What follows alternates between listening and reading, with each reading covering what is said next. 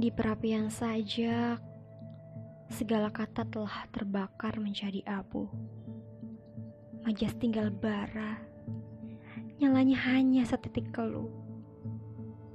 Mengisahkan kebentuan yang hinggap di dada seorang penyair kayu.